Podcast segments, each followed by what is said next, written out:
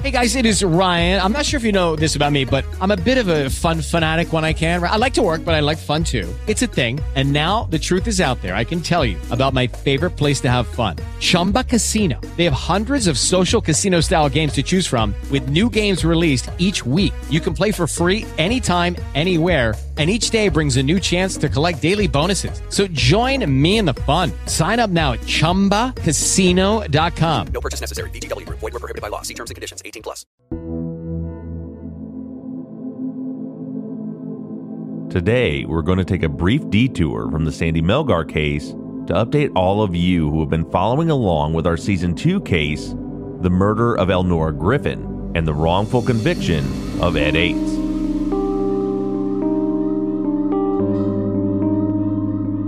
Been over two years since we stopped covering Ed's case on the podcast, but the work and the investigation has never stopped. As a brief recap, Elnora Griffin was murdered in her home in August of 1993. About a month later, Ed Ates was arrested, and in 1996 he went to trial, but the jury was hung and a mistrial was declared. Two years later, the Smith County DA's office took Ed back to trial again and this time, three Allen charges later, Ed was convicted and sentenced to 99 years in the Texas Department of Corrections. In 2016, we began working on Ed's case. We got the Innocence Project of Texas involved, and attorney Allison Clayton was assigned to be Ed's attorney. She and her students worked alongside with all of us for the next two years, and in 2018, Ed was granted parole while maintaining his innocence. And on September 5th of last year, Ed walked out of prison a free man and finally went back home to his family.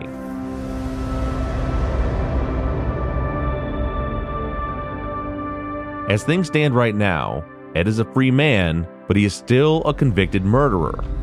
But Ed's attorney Allison has refused to give up the fight and has continued to work towards Ed's full actual innocence exoneration.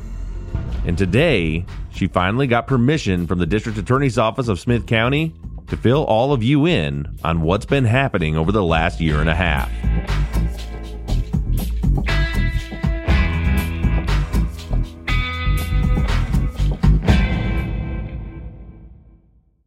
Texas Ranger James Holland is a legendary interrogator. They call him the serial killer whisperer. You can't hide those indications, and that's why yesterday I knew that you did it. But now, shocking interrogation tapes reveal how the super cop really operates. And that's why they asked me to come in, because I'm special.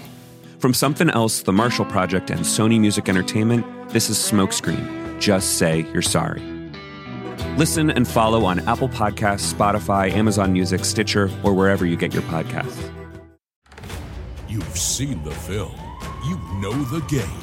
Now, Jumanji just got real. Only in Chessington World of Adventures. Featuring Daredevil Dad, Mom on a mission, and the kids who can't wait to ride the world's first Jumanji roller coaster. An epic adventure awaits. World of Jumanji. Only at Chessington World of Adventures. Book this summer's must do day out at Chessington.com. Hey, Allison, how are you? Hey, good. Thanks. How are you doing? Really well, really well. Thank you for calling in today. We've all been anxiously awaiting any updates on Ed's case for the past several months. And as you let me know this week, you finally got clearance to release some of the information that uh, you've been working on for the last year and a half. Thank you so much. Yeah, I have been anxiously waiting to talk to you and the Truth and Justice Army for it feels like forever. As soon as I started getting the results back, I wanted to tell all of all of your listeners and tell you and let y'all know what was going on. But, you know, we have considerations that we have to step carefully and think carefully about every move. But I have been dying to talk to y'all for so long. Yeah, and it's been killing me too, being being in the dark as well. So for you listeners, Allison just um, prior to uh, recording this interview, she sent me over some documentation and and some results from uh, some of the testing that's been done. So we're going to go through all that and talk about what's been found out and what it means for Ed and for Elnora. Uh, and before we get there, Allison, uh, have you talked to Ed lately? Oh, yes. I talk to Ed at least once, twice, sometimes three times a week. It is a daily joy for me that I can text Ed, Good morning. I hope you have a great day, or that Ed texts me. It's been fantastic. Yeah, it's been awesome. I love it when I, I see my phone light up with Ed calling me and he just, you know, I spoke to him just two days ago. He called me on his way home from work and he sounds so incredibly happy right now. And, and remember, he just kept saying he's just, he's so happy. You know, his, his PO is uh, starting to lift some of his restrictions. He was all excited because he got to go to the movies now and he can go out to restaurants and he is just, he's loving life right now. Yeah, I live for, um, you know, Kim and Ed post their Sunday matching outfits, and I just right. live for those posts on Sunday. It just it's it makes me smile every time. Yeah, their church outfits are, are something else. They they are always looking sharp when they go in for uh, service on Sundays. And and I just really like, you know, I get uh, and and I know from you and I talking, you get a lot of the same thing. It'll just randomly out of nowhere text a picture of you. He sent me one the other day of just him smiling on the couch. No caption. just he just texted me a picture of him sitting on the couch grinning yeah, it's it's the it's those texts always make my day. And you know, it's a pretty rough um, a, a pretty rough life that this can be sometimes. But man, I get one of those texts from Ed, or, or he'll call me. He'll just randomly call me. He'll be like, "I'm driving back home from Home Depot, and I wanted to give you a call." Yeah, and I'm just like, "You're you're making my life right now. Thank you, Ed." yeah, I feel the exact same way. And based on what I'm seeing on some of these reports, it's it's looking like Ed's got some some things to be happy about. Oh yeah, it's been looking really good. The the investigation's been going really well and I am very very pumped about it. Awesome. Well, let's let's start to dig into that. First of all, um, most of the listeners are aware, maybe not all of them, but there has been a changing of the guard in Smith County. Uh, Matt Bingham did not run for reelection for DA, and a new gentleman, Jacob Putman, ran for DA and won the election, and he took office in January. So Allison, with you, because, you know, before Bingham's term came to an end, you know, he and, and I know personally, because I've spoken with him personally, uh, David Dobbs had really come around and were actively engaged in this investigation into who killed Elnora Griffin. Um, so can you talk a little bit about what your experience was like working with Matt and David and then how that transition has gone from them to working with DA Putman now that he's taken over? Uh, yeah, sure. So Matt was always very great to work with, as was David. Uh, there were multiple times whenever I was trying to find something and, you know, because I'm not law enforcement, I would get nowhere. People, you know, wouldn't do anything for me, wouldn't pull evidence for me or anything like that. And I would let Matt know. And then, you know, it would just take one email from Matt's secretary and it would be done. And he was willing to do that. Uh, so Matt was was very good to work with. Whenever we wanted DNA testing, Matt is the one who said, "Yeah, we will agree to that DNA testing." Not only that, but we want to test a bunch of additional items ourselves, and we'll pay for that. So Matt was very cool to work with, and uh, and David was the exact same way. You know, he didn't have to come on uh, and say, you know, I'm interested in seeing justice done. I'm interested in knowing, you know, what the truth really is. You know, he didn't have to say that. He's in private practice now but he did. And uh, back in, I want to say it was October of 2018, Matt and David drove to Dallas to meet me and one of my uh, student attorneys from the clinic. And we had a long meeting uh, and we just talked a whole bunch about the case. And Matt wanted to know, how can we help you? What's our next step forward? And David wanted to know, how can I help you? He's reached out to me. David has reached out to me multiple times asking, what can I do to help? And so they've both been very generous. They've been, you know, very willing to help. So then in at the end of December, Matt left office. Jacob Putman took over. We initiated communications with Jacob immediately and we were able to go and meet with Jacob in Smith County in March. And we is me and my entire clinic, all of my clinic. We just had a big old road trip. And we drove over to Tyler and we met with Jacob for a very long time. And he is likewise, you know, very open to whatever you need that I can get for you, will get for you. If you really think that this is something that we need to look at seriously, then we're going to look at this seriously. We've been emailing back and forth on various things. He's been very responsive. Earlier this week, in fact, I talked to you know, his investigator who wants to pick up where Matt's investigator left off. So the DA's office in Smith County, this entire process has been very cooperative. Well, that's great. And it's such a, it's really been a breath of fresh air. I mean, obviously, when I started the case, that that wasn't didn't appear to be the case in Smith County. And you know, it's for me when I get an email from David Dobbs or a, a call from him talking about you know asking questions about the case and things. It's it's it's just really refreshing to see that Ed now has a, a whole team over there that I won't say they're on their side because I'm not going to put that on them that they're, you know, they're wanting to exonerate Ed, but they are actively seeking the truth. And I believe 100% the truth is that Edward Ates is innocent. So it's it's refreshing for me to see that they have, you know, the current DA, the former DA, and the the former former DA are actively working to find that truth. Right. And that is a really refreshing thing because we have cases going on right now where the district attorney's offices are just steadfast against us. They're obstinate. They've told us in off the record conversations, hey, we think your guy's innocent, but we're not going to do anything to help you. And they will actively oppose us in public.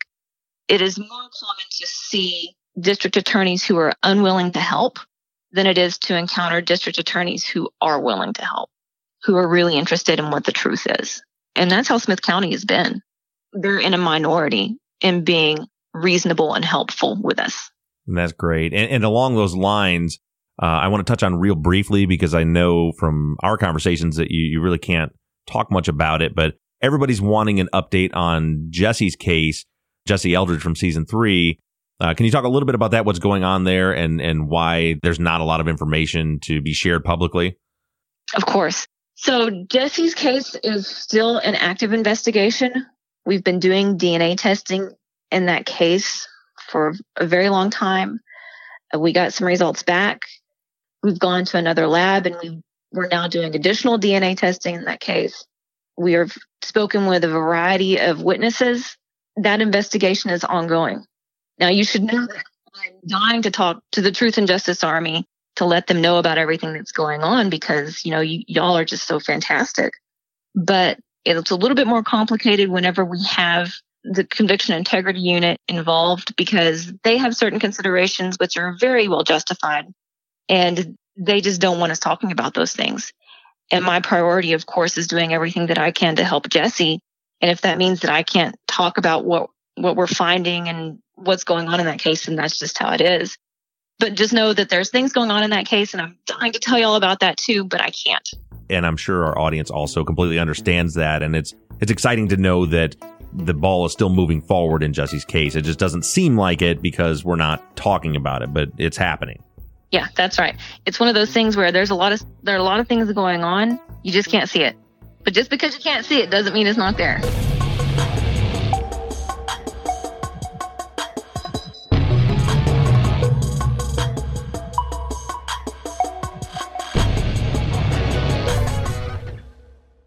Step into the world of power, loyalty, and luck. I'm gonna make him an offer he can't refuse. With family, cannolis, and spins mean everything. Now, you wanna get mixed up in the family business. Introducing The Godfather at ChumbaCasino.com. Test your luck in the shadowy world of The Godfather slot. Someday, I will call upon you to do a service for me. Play The Godfather now at ChumbaCasino.com. Welcome to the family. VGW Group. No purchase necessary. Void where prohibited by law. See terms and conditions. 18 plus. Hey guys, it is Ryan. I'm not sure if you know this about me, but I'm a bit of a fun fanatic when I can. I like to work, but I like fun too. It's a thing. And now the truth is out there. I can tell you about my favorite place to have fun. Chumba Casino. They have hundreds of social casino style games to choose from with new games released each week. You can play for free anytime, anywhere. And each day brings a new chance to collect daily bonuses. So join me in the fun. Sign up now at ChumbaCasino.com. No purchase necessary. VGW Group. Void were prohibited by law. See terms and conditions. 18 plus.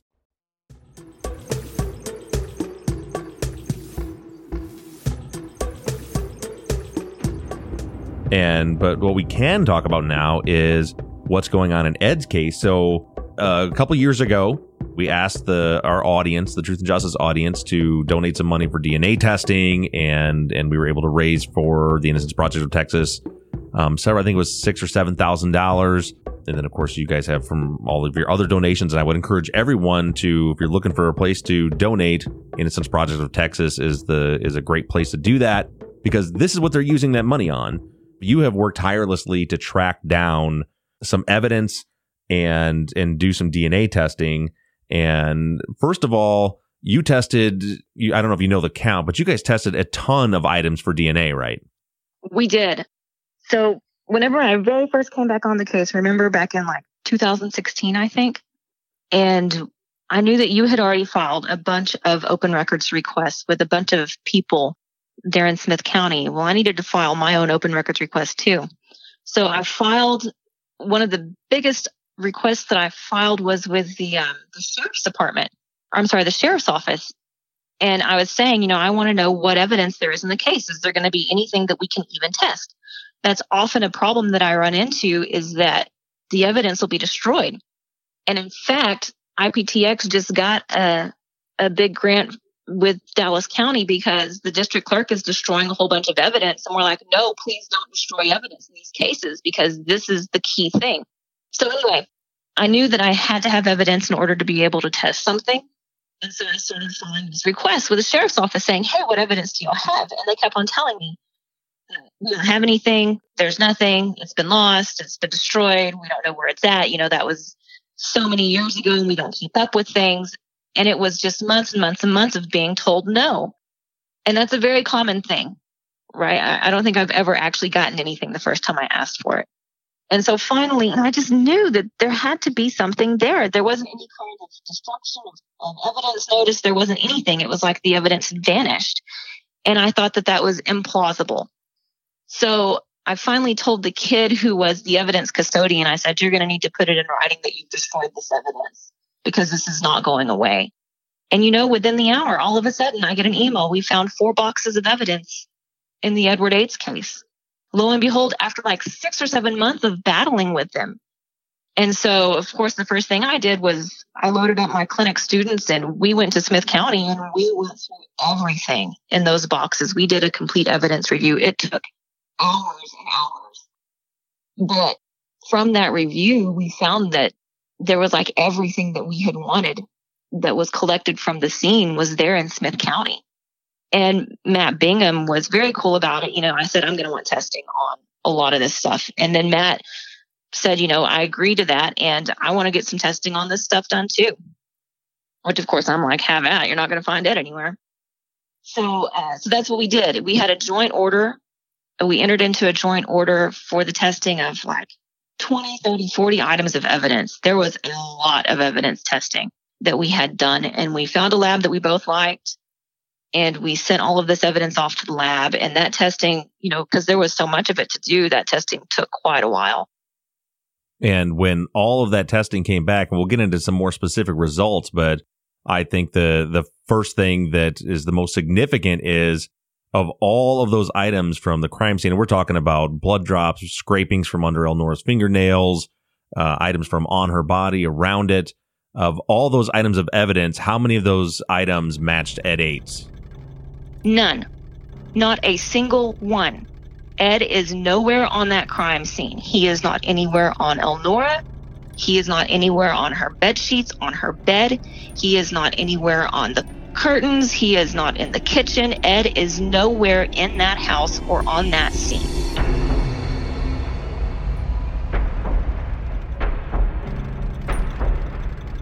And to me, that's that's hugely significant right there with all of the all of the areas, I mean, you guys went scorched earth between everything. You obviously wanted to test everything that uh, should have been directly involved in the crime scene, and and Matt Bingham went even further with that and just started testing things that were just around the crime scene, anywhere in the house, and absolutely nowhere, none of the DNA comes back to Ed. That's right. And whenever Matt was doing that, asking for, you know, the sheets to be tested and for the house coat to be tested and for all these other things to be tested, I kind of got the feeling that he was looking for Ed. I mean, I don't know if that's what he was doing. It kind of felt like that, but I was like, have at, go for it. You're not going to find him anywhere. And you know what? He didn't. Ed is nowhere on that scene. And that is very significant to me because that is a very violent crime, right? We know that Elnora put up a heck of a fight and that her attacker would have been all over her, under her nails, uh, maybe, you know, like in her oral swab, if she had bitten him or her, you know, you would think that the DNA of the attacker would be all over the place. And I think that it is all over the place, but it's not Ed and he's not there. So we know none of it's Ed, and we'll talk about in a minute. Some of the testing did yield some results that are usable for comparison. Um, but there was also unknown DNA found in several places throughout the crime scene. Yes, that's correct. There were partial profiles obtained from a couple of different pieces of evidence that, you know, we had the profile, but we don't have anyone to compare it to. We know that it's not Ed's or Elnora's or Leonard's, and we know that it's somebody's because we have the profile. But we're just looking for the person to match it to. Right. So we have none of Ed on the scene. We have unknown DNA profiles on the scene. And one of the areas I want to get into that was, I, I think significant. It may not be a surprise, but it's significant. You know, there was the semen stain on the mattress that back in 93, they didn't do DNA testing on. Uh, it was matched by blood type uh, to Leonard Mosley, and it was listed as Leonard Mosley couldn't be excluded because of the the blood type and the secretor status. But you guys were able to run a full DNA profile on that semen stain, right? And what did you find there? What we found is a couple of different things. First off, we concluded that that stain is for sure semen, that there is DNA in that semen. There are also epithelial cells on the comforter, and the semen and the epithelial cells all belong to Leonard. Right. And and again, as I mentioned, I, I find that very significant. And I'm not going to ask you to expand too much on this because I don't want you to overstate your position. Um, but I'll mention as, as I've been working with some DNA experts very recently, and um, after I got word of these results, um, I was I was speaking with one of these experts, and that's that's incredibly significant to me because Leonard Mosley has testified that he hadn't been in that house for over two weeks. And, and Johnny has told me on multiple occasions that Elnora kept the house very neat and tidy all the time. And in order to, for, for 25 years later, and, and, and correct me if I'm wrong, but the, that comforter and that stain, those, those weren't in cold storage, right? Wasn't that just part of what was kept in the, uh, the sheriff's department? That's right. None of it was in cold storage. Right. And, and so that at trial, that stain was explained away by David Dobbs as, you know, when he, when he asked the DNA expert, you know, you can't date the DNA and you could still get, you know, DNA could still remain, remain present on a comforter like that, even, you know, for years through several launderings. But to have a quantity enough where they're still pulling epithelial cells and still getting an, a full profile 25 years later it it seems to me just based on my limited knowledge of the scene that that was that had to be a significant quantity not just a stain on a mattress that had been through the laundry well that's a very interesting and potentially insightful way to think about it now there were some other dna results that that don't really um, help ed or get us any closer to the killer but at least it's it's it's providing us some more truth and understanding of the crime scene so we had some blood spatter marks on the kitchen floor about eight or nine feet away from Elnora's body. And you were able to get full profile results from those, right? Yes. So I know that there was a theory going on out there that the killer had dropped some blood on the floor there in the kitchen. And we thought that, you know, that was a pretty plausible theory. So we had those blood droplets tested, but it turns out that those belong to Elnora. Right. Yeah. And that was, that was kind of my thought too. There was a possibility that either the killer had injured themselves, you know, with the use of the knife on their hand, or we even, we even got so detailed as there was a, a piece of trim on the floor right there that was broken off that maybe somebody stubbed a toe, but uh, we can now confirm that is absolutely Elnora's blood that was spattered into the kitchen. Yeah, we can. I remember that stub toe theory. Whenever you said it, I was like, "There is no way, Bob." hey, it fit. There was a broken, there was a broken piece of trim right there, but uh, uh, turns out you were right, and uh, it was uh, possibly a silly theory. I'm not going to say that you routinely throw out silly theories because you don't. But that theory that one out. That one got me. well, I, I, wish I could say I told you so at the end of the day, but uh, that's not the case. So we know that that was Elnora's blood, and there was, and a lot of the swabs from Elnora did come back as as her her own blood. Mm-hmm. Yeah.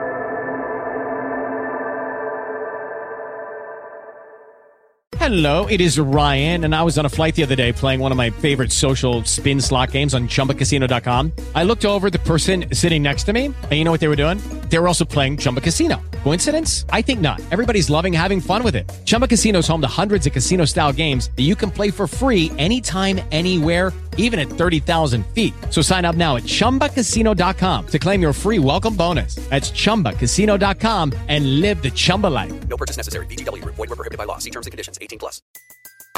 Everybody in your crew identifies as either Big Mac Burger, McNuggets, or McCrispy Sandwich. But you're the filet fish Sandwich all day. That crispy fish, that savory tartar sauce, that melty cheese, that pillowy bun. Yeah, you get it. Every time. And if you love the filet of fish, right now you can catch two of the classics you love for just $6. Limited time only. Price and participation may vary. Cannot be combined with any other offer. Single item at regular price. Ba da ba ba ba.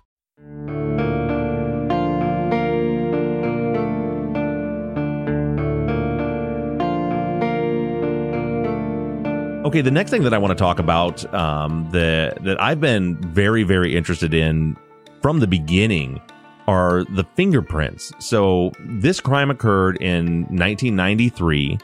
AFIS was not a thing back then. So when when fingerprints were recovered from a crime scene, all that law enforcement could do with them would be to compare them to known fingerprints. So in this case, I believe there were if and I'm working off memory now, but I think there was 13 fingerprints found at the scene.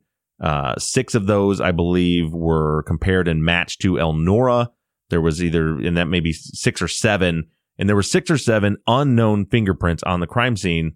And of those fingerprints, the ones that were really significant were the ones that were found on the phone that was uh, that had been yanked out of the wall and was it was put on the floor right next to the bedroom where Elnora was attacked. I mean, that's an item that we know for sure that the killer touched all of those unknown fingerprints were compared against Edward Ates and Leonard Mosley back at the time of the murder in the original investigation, and both of them were ruled out. So we've been sitting there for all these years, over over 25 years now, having these these fingerprints from the crime scene that were on the phone, uh, amongst other places as well, that had been ripped off the wall, and no one to compare them to and and they were kind of lost for a while. But Allison, you were able to track them down and actually do some comparison with those, right? Yes, that's right. So in October of 2016, I want to say, is when I started working on the FBI to figure out where those fingerprints were. And after months and months of working, we figured out that they were actually, they have templates of them. Um, at the time, they were in DC, but now they're in Quantico. And we needed those fingerprints run through AFIS which actually technically isn't even AFIS anymore. Now they're incorporating it into something called NGI. But, um, you know, the FBI was very difficult to work with on that. And I was getting nowhere. I knew that they had the templates and, you know, that they would be able to run them through some kind of fingerprint comparison database, which has never been done before in the case, but they just weren't willing to help me out on it. So I reached out to Matt. That was one of those things where I reached out to Smith County and Smith County was like, yeah, sure, let's see what we can get done. And so Smith County urged them or asked them to go ahead and run the prints through um, NGI, which is what the FBI did. Right. And also, I want to throw a little bit of credit out to, um, if, if I remember correctly, Jim Clemente helped us out a little bit on that with a contact in the very, very early stages. He had pointed us in the direction of somebody that worked in the FBI lab at Quantico who was able to do as much as tell me that uh, when I had messaged her that they were there, but she can't tell me anything else. And then you had to then fight and fight and fight after that. Yeah, that's right. That's absolutely right. I'd forgotten about that, but that did happen. Yeah. So this has been a this has been a long effort that it had to go all the way to the writer of Criminal Minds to get this done. hey, whatever it takes to get the job done, right? Right. Right. So ultimately, at the end of the day, they found the fingerprints, the templates, and they ran them through the NGI database. Is that how it's called? NGI database. That's right. It's NGI. Yep. It's next generation something. Right. uh, they ran them through the next generation something database, and they they did not get any hits. Uh, but the next step for us is, you know, we have a kind of a, a list of potential suspects, and so you went through to see if anybody that we might consider who either might be a suspect or might have a reason to be on the crime scene uh, if they were in the database. And you found there were a couple people in the database that were ruled out as the depositor of those fingerprints. And in this case, there was only two people. You know, as I said, the prints were already compared to Ed and Leonard. They were ruled out. Um, of everyone else connected to the case, the only other two people that were in the system were Francis Johnson and Ed's mother, Margie. And they were compared against both of those, and neither of them were the contributors either. That's right. Right. So at this point, we can say that the the prints, at least, now that doesn't mean anybody's you know ruled in or ruled out, uh, but we know that the fingerprints on the phone and other places on the crime scene did not belong to Margie Jackson or Francis Johnson or Leonard Mosley or Ed Ates. That's right. And then that leads us to what I think legally, from the way you explained it to me, and I'll let you explain it yourself because you'll do a better job than me, obviously. This information I don't think necessarily gets us any closer to finding out who did kill Elnora Griffin, but it does take us another step further in proving who didn't. And one of the significant things, one of the, actually the only item of physical evidence that connected Ed Ates to the murder of Elnora Griffin that the police and prosecutors said put Ed in the trailer was the fact that they took a, a scraping off of the bottom of Ed's shoe about 24 hours after the murder when he was being interviewed. And they had an expert testify at trial who said that that was human fecal material. He had found, he, he believed it was, it was feces on Ed's shoe and that there was human protein in it. And since Elnora during the, the process of the murder had defecated on the floor, uh, they theorized presented to the jury and I believe was a huge impact to the jury that they can put Ed inside the trailer where Elnora was killed because he had human feces on his shoe, meaning it was her human feces on his shoe. And Allison, can you explain the results of the testing you did with that supposed human feces? Oh, I would be happy to. So we knew that they had taken the scraping off the shoe the day after the uh, the murder, and we still had that scraping off the shoe, and that was like item number one. I want that tested for DNA, and so we sent it out to the uh, lab, and they did all kinds of DNA testing on it, and the results of that DNA testing are that Elnora Griffin is excluded, not inconclusive, not a partial profile, like it may be hers, maybe not hers. She is excluded. That is not her on the bottom of Ed's shoe. Everything that the state based its case against Ed on is a lie.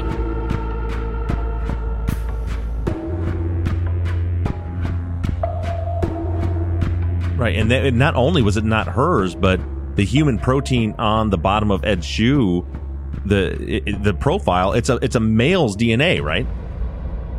That's right. What the DNA does tell us is that there is a human profile on the bottom of that shoe. There is human DNA on the bottom of that shoe. It does not belong to Elnora. It does not belong to Leonard. It does not belong to Ed. It belongs to an unknown male which could be any since it was on the bottom of his shoe and a day had gone by, that could be anyone's. I mean, he could have stepped in a piece of bubble gum or stepped in somebody's spit, walked through the septic, or it could you had said that it could it could even be the the person who scraped it off of his shoe. I think it's probably the guy who scraped it off his, his shoe, or of you know maybe a lab tech who was handling it. Just because we see that in a whole bunch of cases from the time before people were taught how to handle things properly for DNA uh, you see a lot of contamination from law enforcement on it. That's my suspicion. I think it's probably one of the officers, but it could be anybody except Elnora. It's not going to be Elnora. She's excluded, or Leonard, or Ed.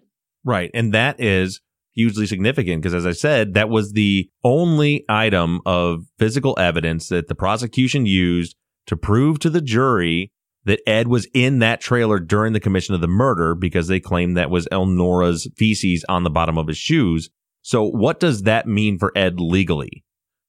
It's huge for Ed legally. Uh, in Texas, we have this thing called the junk science writ. And, um, you know, that's a big thing for us. And I really think that, you know, that's going to be something that we can utilize beneficially for Ed. And what we would have to show is that the science upon which the conviction was based was not accurate. And, you know, this is something that I've said again and again. And I mean, I'm sincere in it. And that is if you have an expert come up to you and say, this is my professional opinion as an expert, you're going to go with what the guy says. You know, even with the DNA stuff, if I have a, a lab tech come up to me and say, this is what the DNA profile is, and I'm just going to accept that because they're the expert. And, you know, I'm not an expert in these things. You know, attorneys have always done that, especially, you know, back in the, the 80s and the 90s we weren't really taught to be very critical of experts. And so the result of that is that we have a whole bunch of convictions out there that are based on experts who frankly were just wrong. The science was wrong or they were wrong or, you know, any combination of misinformation led to wrongful convictions. And that's what happened in Ed's case is, you know, you had a, a serologist with the FBI coming in and saying, you know, this is we're pretty sure that this is, you know, her feces. It's on the bottom of the shoe. What are you going to do? Of course, you're going to accept that. And I think that that's what happened. But now, with the technology that we have, you know, we're able to come back in and we're able to really test. Okay, well, let's see if, if your theory was correct. Were you right in your assumptions uh, that you made back in back in the day? And we now know we can prove definitively that he was wrong. It's um you know, that's very significant for Ed because from a legal perspective, it completely undermines any kind of faith that you could have in that jury's verdict. And, you know, we know because, you know, we've, we've spoken with jurors and people who are, you know, involved in that trial and we know how important that testimony was. I mean, that's science. You know, that's the science that puts Ed on the scene and science is such a powerful thing. But now, thankfully, with the help of science, we can prove that it was not true. And so moving forward, you know, th- there's several steps and and and kind of uh, milestones in the process you're taking with with Ed's case. You know, obviously we we were able to kind of jump the shark and and and Ed's home already. We already have Ed at home, so he's released from prison. That's thing one, but he still has this conviction, and so there's there's two more places we can go from here when I say we, I mean you, uh, can go from here. Uh, one is to get his conviction overturned. And then two, which is the ultimate goal, is to prove Ed's actual innocence and get an actual innocence exoneration. Do you think with the evidence that you have so far, where do you, do you think you have a strong case for either one of those yet? Well, you never can tell what a court is going to do. And I've seen courts do the right thing and I've seen courts do the wrong thing. But, you know, I, this is my life and these are the cases that I live. Based on what I'm seeing, I think I can for sure get Ed's conviction overturned. And I think I can prove that he's actually innocent because he is actually innocent. There is no evidence of any kind of substance that, you know, remains after all of this testing that we've done. Yeah, it seems to me that it's very clear there's no evidence tying Ed to the crime. And the more of a microscope we keep putting on this case and you keep doing more testing and more investigation, the direction of the case seems to be pointing in other places. We have unknown DNA profiles. We have the semen and epithelial cells in the bedroom on the comforter. You know, there's lots of evidence that are pointing other directions and zero evidence that's pointing back at Ed Ates. That's absolutely correct. And, you know, I always say whenever I'm going into any cases, I just want to know, you know, what the truth is. And if this person's really innocent, then they don't have anything to hide. So test everything you want to test, do any kind of, you know, research you want to do, go talk to any witnesses you want to go talk to. We don't have anything to hide. And it's been like that the entire time with Ed. You can keep on testing every single piece of evidence in there. Ed is not on that scene because he didn't do it. And, you know, in the middle of all this, you have the fact that the person who really did do this has not yet been held accountable for it. And, you know, my primary goal is to get Ed exonerated. But at the same time, you know, this is not okay. This is not okay for Elnora. I agree 100%. And I know there's more investigation going on. And I believe that you are of the same resolve as I am, which is that we're not going to stop until we prove who actually did kill Elnora Griffin and that person is put behind bars. That's right. Okay, Allison. Well, thank you so much for coming on and explaining all this to us. I'm super excited and more confident than ever that we're going to get Ed's actual innocence exoneration before this is all over with. So, uh, again, I want to thank you and I really appreciate all the work that you've done. I just wanted to thank the Truth and Justice Army for all of your work on this case and for those people who were kind enough to donate to us. You know, it's those donations that funded all of this. And, you know, none of this I don't think would really be possible without you and without the Truth and Justice Army. So thank you so much from the bottom of my heart for everything that you've done and everything that you're doing for Ed and for Jesse and for people like them.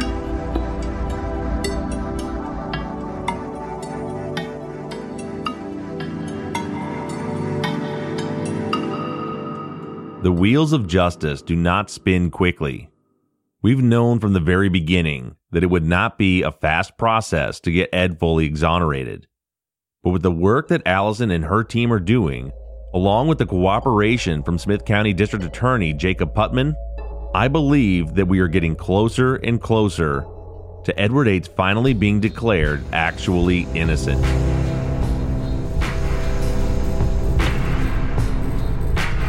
But as you heard from Allison and you've heard from me over the years, the fight doesn't stop there either. Because we will not rest until the murderer of Elnora Griffin is brought to justice.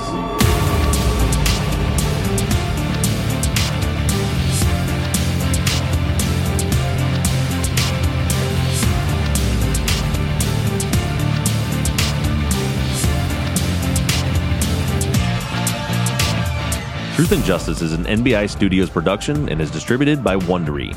Mike Bussing is our executive producer, and Shane Yoder is our sound engineer. All music for the show is created, composed, and scored by PutThemInASong.com, who also mixed and mastered this episode.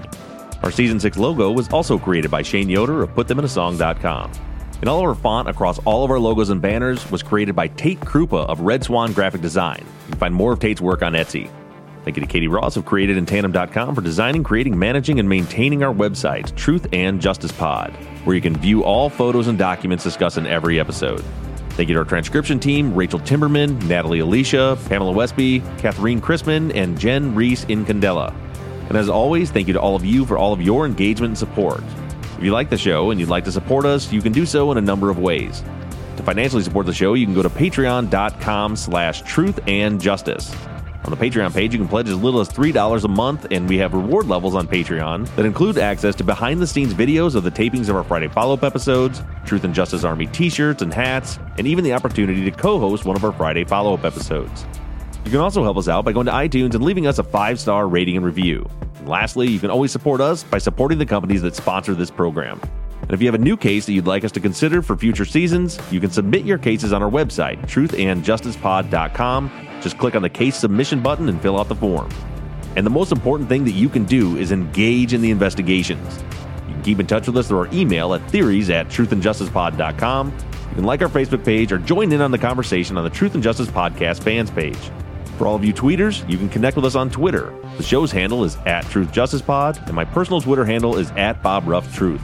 And for more personal interactions, feel free to follow me on Instagram at TruthJusticePod. Justice Don't forget, we always have our 24 7 voicemail line open for questions, comments, or tips on our cases. That phone number is 269 224 2833. However, you do it, stay engaged, stay in touch. But as for now, I'm signing off. I'm Bob Ruff, and this has been Truth and Justice.